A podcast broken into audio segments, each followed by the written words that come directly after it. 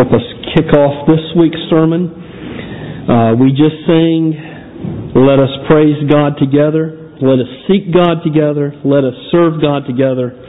It doesn't say, Let us do those things simply as individuals. If you would open your Bibles to Ephesians chapter 4.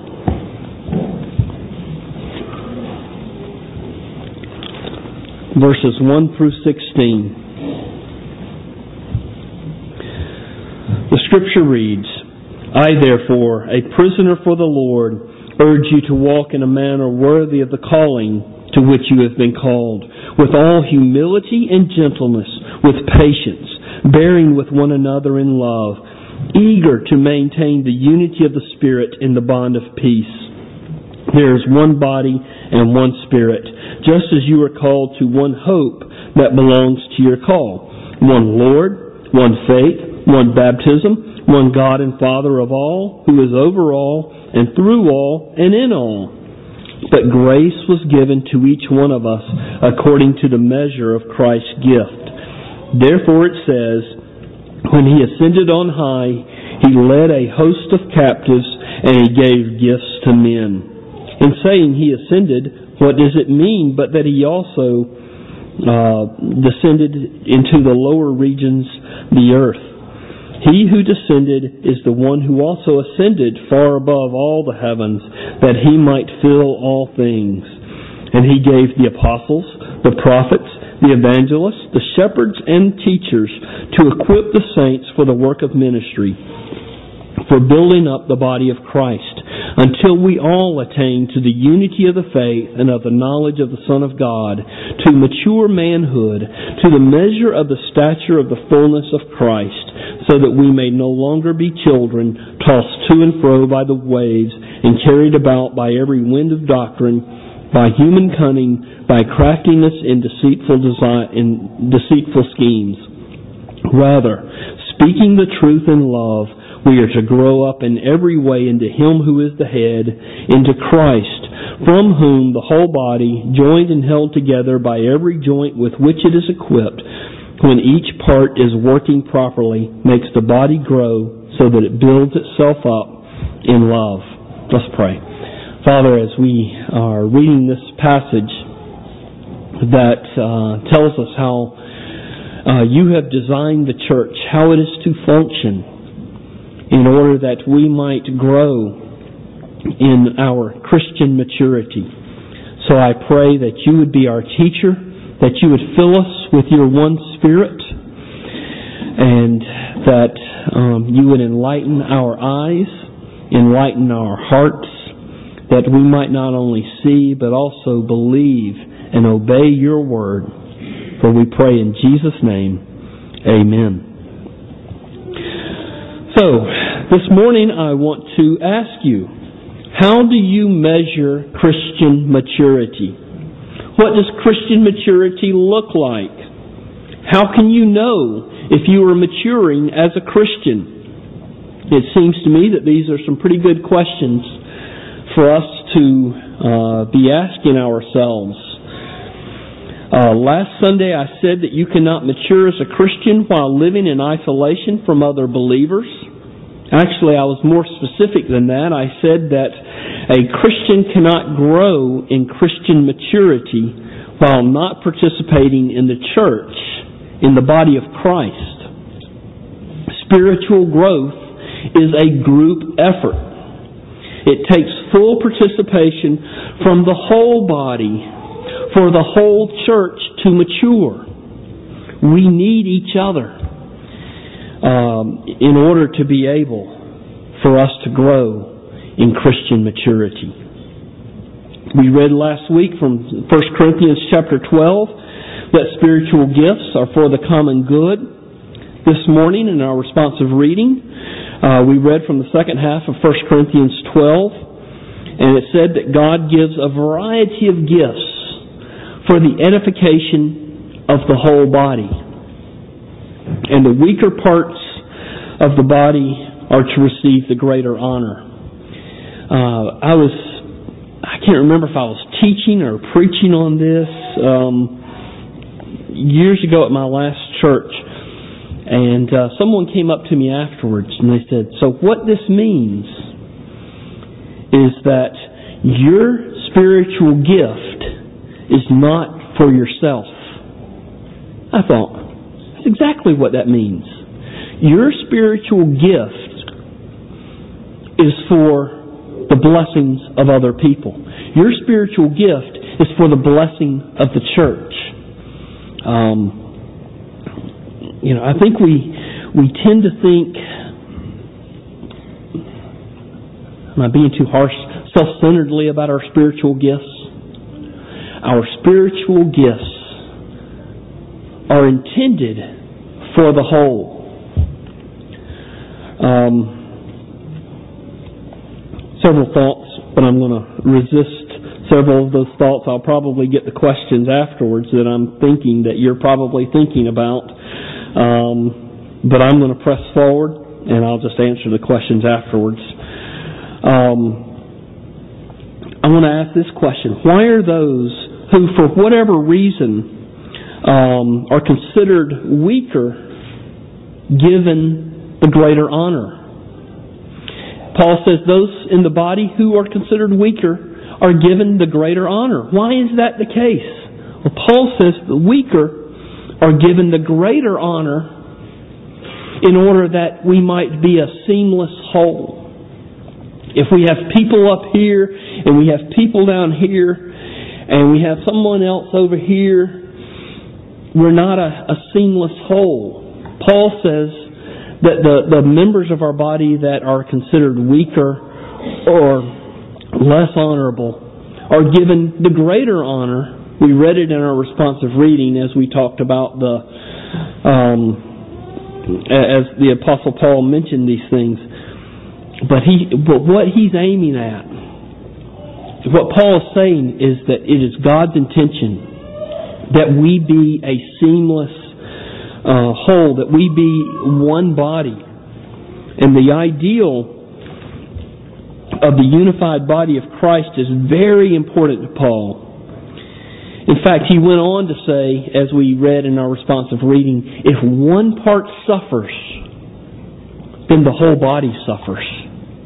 We don't tend to think about that, about the church in that way. That if one part's suffering, we're all suffering along with them. And he went on to say, if one part's um, blessed, the whole church is blessed along with them.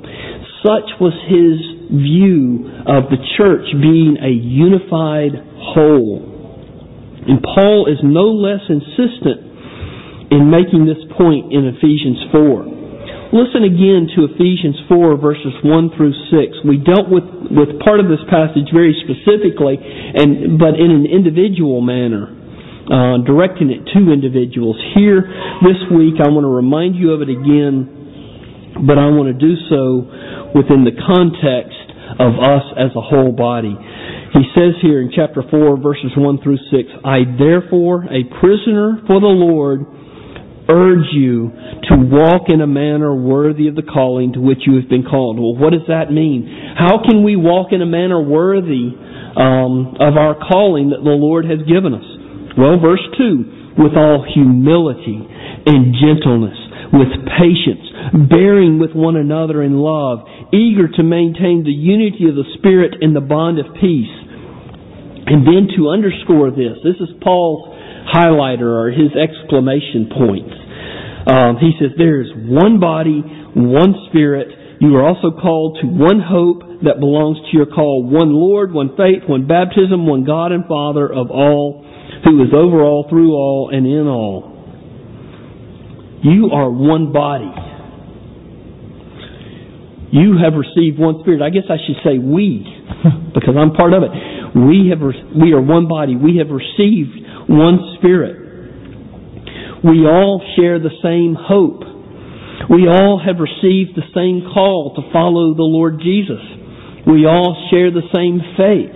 We are all baptized with one baptism. We all in the um, we all in the church worship the one true God. Therefore, how should you walk? Verses one through three. Um, I want to make these applications to the whole body. I want you to know, notice here in verses uh, 1 through 3 that your growth and maturity is measured how you conduct yourself in the whole congregation. Verses 2 and 3 give some very specific topics for obedience. You are to walk in a manner worthy of the Lord. Well, how are you to walk? In all humility. Not in mixed humility, in all humility. And implied also all gentleness. In fact, it is impossible for you to be obedient to this command when you're all by yourself. Why would I say that? That it would be impossible for you to obey this command, to walk in all humility and gentleness. If you're all, let's say you're at home all by yourself, impossible to obey this command. Well, the reason is because humility and gentleness has reference to how you treat others. The same holds true for the other topics uh, in these verses. You have to be around other people in order to patiently bear with one another in love. And you need more than one person to maintain the unity of the Spirit in the bond of peace. Paul is specifically telling us how we are to treat each other in the church. Even though it has applications for how we treat each other outside the church, like in the home, in the workplace, in school, we made some of those uh, applications last uh, last week, but he's specifically saying how we are to treat each other in the church. This kind of congregational lifestyle is not easy to develop or maintain. We're all sinners.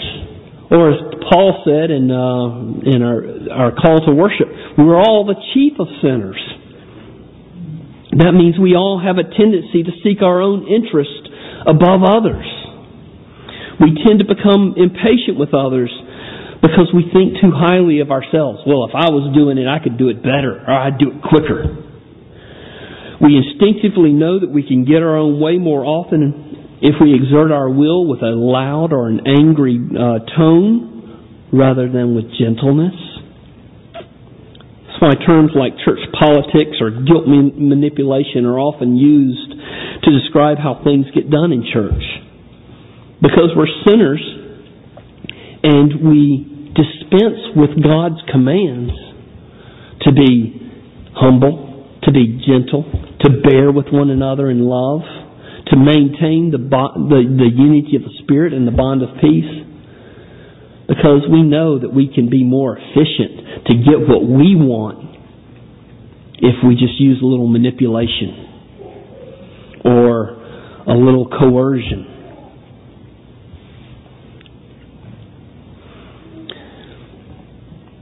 Those things cannot be tolerated in the church that wants to walk in a manner worthy of the calling that we have received from Jesus Christ.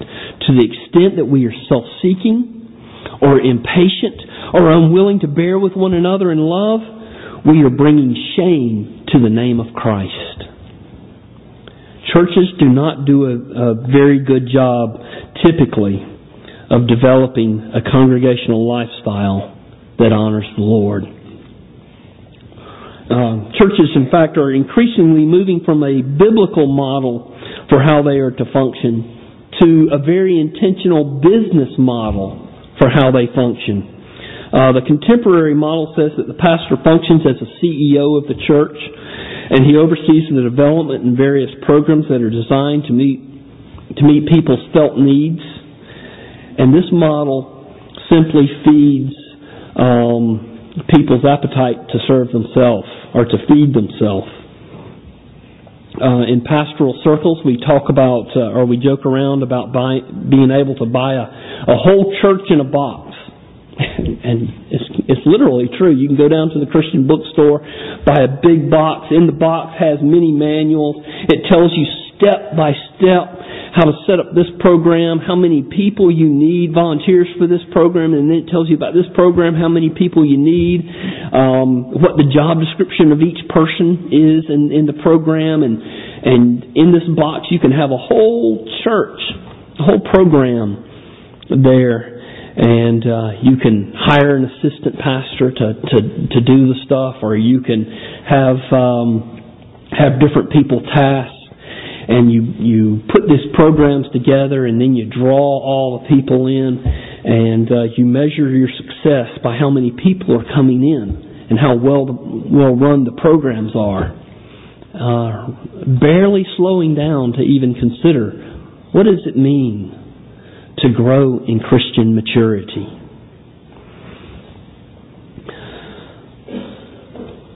Um, and in that model, really what's most important is how well managed the programs uh, are. And certainly the skills of management and administration are important um, for the spiritual growth and maturity of a congregation. Uh, I'm not downplaying the need for those things, but Paul says there is something even more important that God gives us to help us grow in Christian maturity. I've already been discussing one aspect, uh, the aspect of of being understanding and acting as a body of Christ, as a unified body. But there's even something else that God gives us. And in a manner of speaking, this thing that God gives us, we could say also comes in a box. Uh, what would it be that God gives us in a box that would be so important to our Christian maturity? Look at verse 7 in, um, in Ephesians chapter 4. But grace was given to each one of us according to the measure of Christ's gift. What is the grace that Christ has given us? Because it says um, that, but grace was given to each one of us. Well, the grace here that he's that Paul's talking about are the spiritual gifts that he's given to each believer. In fact, verse 8 confirms this. Verse 8, therefore it says, When he ascended on high, he led a host uh, of captives and he gave gifts to men. So what we're talking about here is gifts. Now, we just finished Christmas. Um, the children probably haven't even uh, had time yet to uh, grow bored with the toys they've received. And all of us received gifts. What did the gifts typically uh, come packaged in? Well, they were wrapped with gift wrapping, and most of our gifts came in boxes. So I'm being a little tongue in cheek when I ask, what is it that God gives us um, for Christian maturity that also comes in a box. Um, what God gives us are spiritual gifts that come gift wrapped in the blood red love of Jesus Christ. And there's an unexpected twist here that I want you to see. Uh, in verse 7, Paul mentions gifts that are given to individual believers for the common good, just like we read about in 1 Corinthians uh, chapter 12. But in verse 11, he specifically is talking about individuals who have been given as gifts for the church. Look at verse 11. And he gave the apostles, in terms of the context of the gift and what he's giving, well, he gave the apostles the prophets, the evangelists, the shepherds and teachers to equip the saints for the work of ministry. In other words, God gave officers to the church. Um, now, two of these offices have passed out of existence. The first two, the um, the office of apostle and the office of prophet, they had a foundational function for the church. They were necessary, necessary until the New Testament was completed. How do I know that they were foundational for the church? Well, that's what the Bible tells us. Look over at, at Ephesians chapter 2, verses 19 and 20. So then, you are no longer strangers and aliens, but you are fellow citizens with the saints and members of the household of God, built on the foundation of the apostles and prophets Jesus Christ himself being the chief cornerstone, in whom the whole structure being joined together grows in a holy temple in the Lord. In him you also are being built together into a dwelling place for God by the Spirit. So, I threw in verses 21 and 22 just to illustrate how con- how important this concept of the body is to the Apostle Paul, because what we've been reading in chapter 4, um, you see here in chapter 2 as well. Now back to chapter 4, verse 11. We still have evangelists, we have church planners, we have missionaries. They serve as evangelists uh, in a manner of speaking. We also have um, shepherds and teachers, or some of your Bibles have it hyphenated shepherds, teachers, or pastor teachers. Um, this would be our ruling elders and uh, pastors. Uh, so, in a, what I guess I'm saying is, is that the Bible says that as your pastor, I am a gift given to this congregation. Um, that's a very worrisome concept to me, to tell you the truth. uh, for years, I've prayed and continue to still pray. Um, Lord, when the congregation unwraps me, let me let me not be a jack in the box. um, and uh, yeah, I just I have in my mind's eye this picture of of of me being this Jack in the Box with a kind of evil look on my face and surprising everyone. And I just, Lord, spare your people um, and uh, spare me. In a couple of weeks, we're going to have a, a congregational meeting. You've had um, uh, inserts in your bulletins the last several weeks about this. Uh, we've got a couple of our uh, ruling elders who have already been um, ordained uh, Jim Eggert and Joe Bethany that are going to uh, be before you to be um, uh, voted on for um, serving on the session. Uh, but we also have a couple of men, um, William Matthew and Bill Peck. I believe Bill Peck is already, he's not here this morning. Um, in fact, that reminds me, he, he and I have been talking and he asked uh, the congregation to pray for uh, Chanel um, uh, Rita's daughter, and uh, she's just been going through a hard time, and he asked that we would uh, pray for her. But uh, he has been previous Lord, previously ordained as a deacon, but William Matthew, well, he's not here either. Um, but he is uh, going to be. Both of these men are going to be before you to um, for deacon, uh, for you to vote upon them, and uh, looking forward to to uh, William's uh, ordination, Lord willing. Both Bill and William gave a super exam, so I just wanted to give you an update that in a couple of weeks that uh, they will, those men will be before you. Um, and I believe, as men who have been gift wrapped in heaven by Christ for this congregation. Now, why has God given men to the church for their spiritual growth? Well, verses 11 through 14. I'm sorry, verse, I'm just going to pick up with verse 12 since it, uh, verse 11 listed the, the gifts of the officers. Verse 12, in order to equip the saints for the work of ministry, for building up the body of Christ until we all attain to the unity of the faith and of the knowledge of the Son of God, to mature manhood, to the measure of the stature of the fullness of Christ, so that we may no longer be children tossed to and fro by the waves and carried about by every wind of doctrine, by human cunning, by craftiness in schemeful desires. Verse 12 says, These officers, these gifts to the church are given uh, to equip the saints for the work of ministry. In a couple of in a couple of months, we're going to return to this passage. I want to give um, the newer elders, uh, the or the returning elders, um, I wanted the, the new session a couple, couple of months to talk through uh, a couple of things that, we, that the session's already been talking about, um, and then bring this this passage back up. So we'll um, parenthesis. The sermon stops for a second or two for housekeeping. I'm going to Genesis next week, and for the next um, month or so, uh, or maybe two months, till I feel comfortable that uh, the session is all of one mind. And then I will bring this passage uh, from Ephesians 4 back up for us to consider.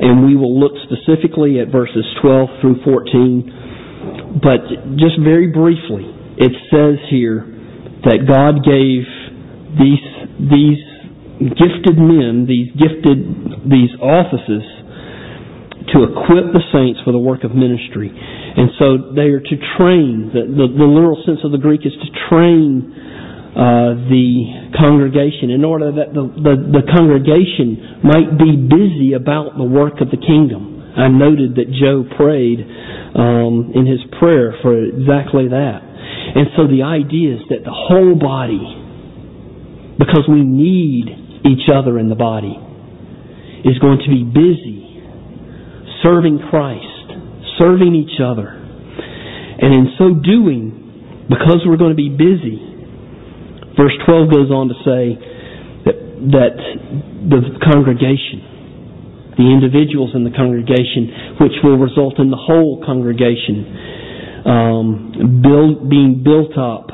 that the body of Christ might be built up. Verse 13, until we all attain to the unity of the faith and of the knowledge of the Son of God and then he says, well, what will that look like? Well, it will be mature manhood, he says.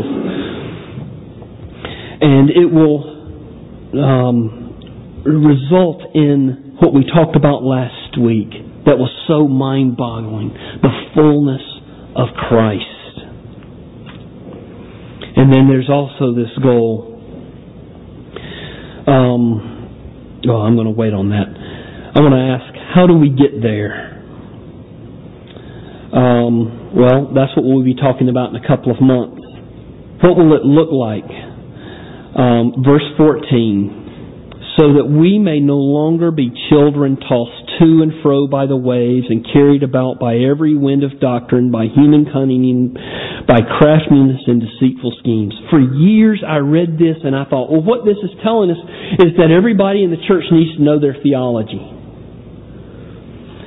And I was looking at it over the last couple of weeks and I realized, you know, it's, even though we could all stand to grow in our knowledge of theology, the, the, um, the ways that we are tossed about to and fro, carried by every wind of doctrine, by human cunning, is really just by the, the current worldview, the current culture that we live in. Our minds are continually filled with the world. We've been talking about it in Sunday school, about how we live between um, the already and the not yet, and what God is doing in the meantime. Um, let me ask you are you tossed here and there by a worldly worldview? Does your mind get pulled away from Christ because you're being pulled by the world? Or you become numb to the things of God because the, the things of the world have captured your attention? The Apostle Paul says, if that's happening in your life, then you're being tossed to and fro like a like a child who is uh, wandered out into into uh, the waves that are breaking in onto the shore and are unable to stand up. And so, in one way, if we are growing in our Christian maturity, we'll become less tossed here and there by every by every wind of teaching, by every deceitful scheme. We'll become more grounded in the knowledge of Christ. But secondly, there will be this love that pervades the congregation. That pervades not only the congregation, but also outside the congregation because we are called not only to love each other, and we are called also to consider each other better than ourselves, consider each other's needs before ourselves, but we're also called to love our enemies. You know, last week, as I was finishing up, I purposely left off this last little phrase in verse 16. It talks about the body makes the body grow so that it builds itself up in love. I didn't leave, I left off those last two words in love. I was wondering if anybody was going to call me on it. But the reason I did is because I wanted to talk about it a little bit um, this morning. Jesus says, Everyone will know you are my disciples by the big cross up on the steeple. Is that what the Bible says? No. He says, Everyone will know that you are my disciples by your love one for another. How do you know if you're growing in Christian maturity? Are you growing in love one for another? Now, this is not easy. Remember, we're sinners. And if we're going to be busy together as a congregation, serving Christ and serving each other. We're going to be rubbing up against each other. We're going to be bumping up against each other. Or as Paul says, we're all the chief of sinners. Therefore, we're going to be splashing mud on each other. And it's going to get ugly sometimes. Paul says the way the body works is in love. He goes, verse 15, rather speaking the truth in love, we are to grow up in every way into Him who is head, into Christ, from whom the whole body, joined and held together by every joint with which it is equipped, when each part is working properly, makes the body grow so that it builds itself up in love. Um, I played basketball in college. I was a walk-on senior. Uh, the basketball team actually asked me to come out and play. Horrible shot. I could not. I, I, very poor um, at shooting the basketball. But it was one thing I could do that made me stand out. I could jump out of the gym. Um, I could dunk since I was in eighth grade. And so because I could dunk, I dunked. And I played on concrete. I played in gyms. I played anywhere there was a basketball, and I jumped. Consequently, now there's no cartilage left in my knees. It is bone on bone. I want to go out and, and jog sometimes, and my knees get to hurting so bad before I can even build up uh, any any respiratory um, pain that would would actually be beneficial for me. I know some of you struggle with arthritis, and it's bone on bone. Any movement is painful. Um,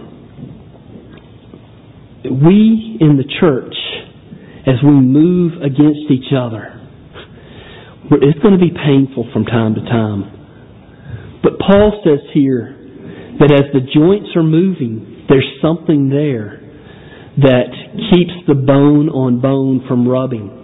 It acts as a buffer. You know what that is? It's love. Uh, some of my friends who have bad knees, you know what they've told me?